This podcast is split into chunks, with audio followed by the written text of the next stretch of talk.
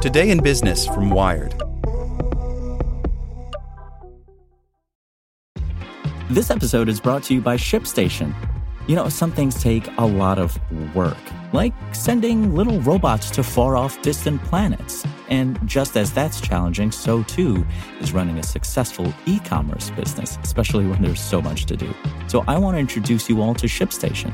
Now, I love using ShipStation because of its easy to use dashboard, which makes managing orders and printing labels a breeze and super smooth. Oh, and the customer service is just out of this world. It's exactly what you need to help grow your business. Sign up for your free 60-day trial at shipstation.com slash technews. That's shipstation.com slash technews. This podcast is sponsored by Cloud Optimizer. As a business owner or IT manager, are your cloud investment costs going up and you don't know why? It's time for Cloud Optimizer. As you migrate your business to the cloud, what you're spending and why you're spending it can get a little hazy. But Cloud Optimizer clears up the mystery and puts the cloud to work for you.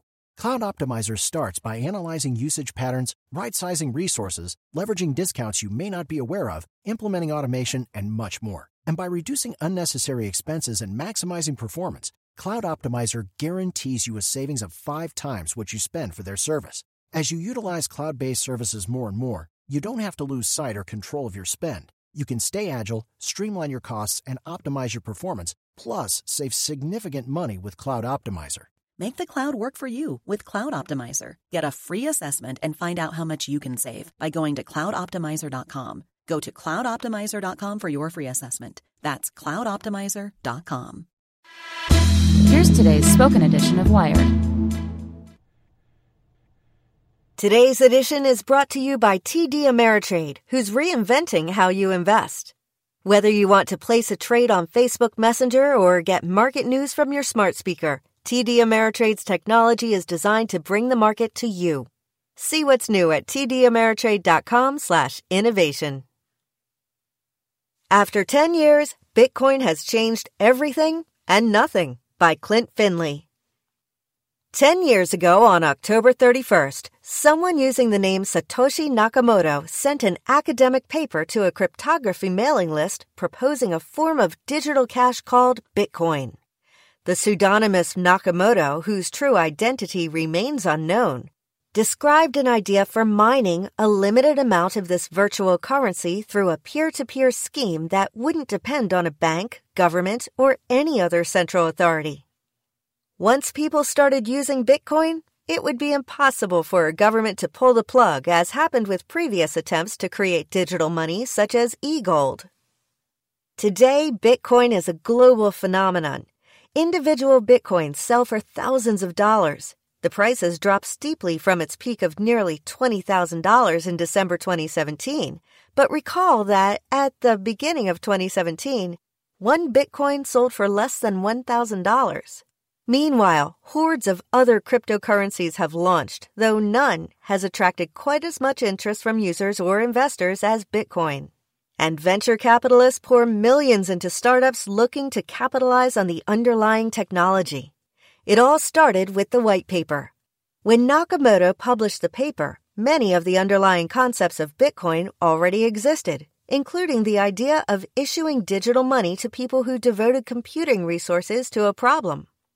But Emin Gün Sirer, a computer science professor at Cornell University, credits Nakamoto with a major breakthrough a way to ensure that users trust one another and the network without relying on gatekeepers.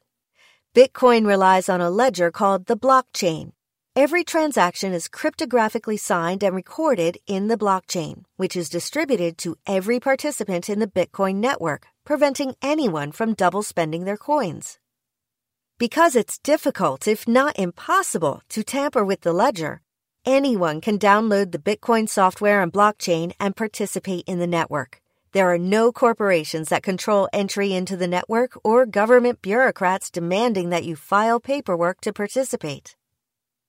Building a currency system without the need for gatekeepers wasn't a problem many were focused on. But once it was solved, it moved the idea of decentralized digital currency from the academic fringes to the nightly news. Proving that this was possible was a major contribution to computer science, Sirer says.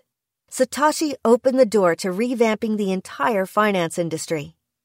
The rise of Bitcoin happened largely without Nakamoto, who disappeared from the internet in late 2010, leaving the Bitcoin software in the hands of some early collaborators. Attempts to track down Nakamoto have been at best inconclusive. They include a Newsweek cover story claiming that Nakamoto wasn't a pseudonym, but the real name of a retired engineer living in Temple City, California, which has been largely debunked, and Wired's reporting on Australian academic Craig Wright, who has claimed to be Nakamoto but been unable to prove it. For all of Bitcoin's success, it hasn't lived up to Nakamoto's dream of a currency for day to day transactions, remaining largely a medium for speculators. In part, that's because transactions are incredibly slow. Sirer has estimated that Bitcoin processes around three transactions per second, a poor showing compared to Visa's 3,674 transactions per second.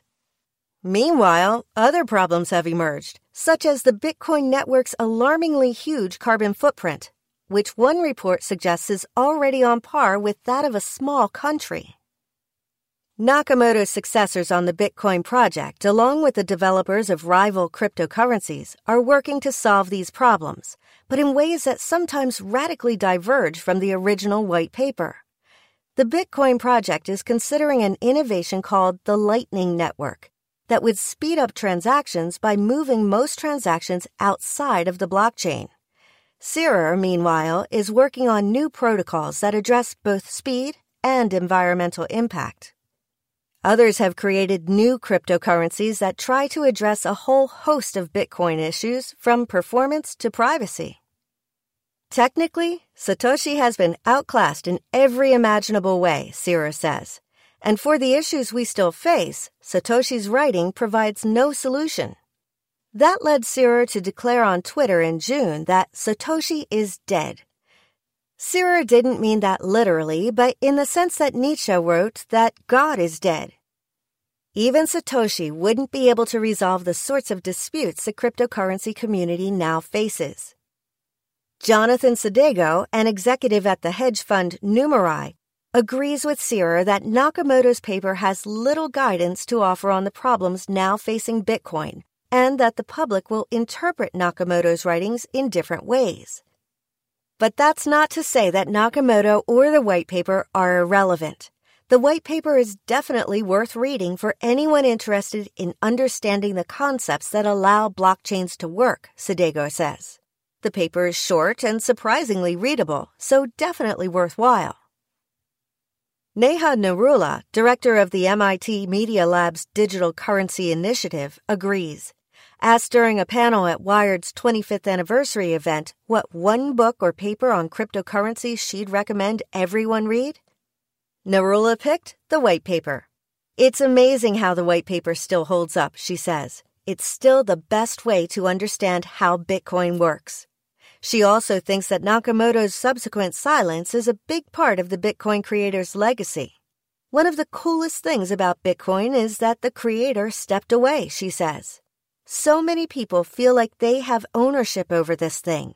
I think if the person who created it, who started it, was still around, people wouldn't feel like they could have a piece of it too. This is the story of the one.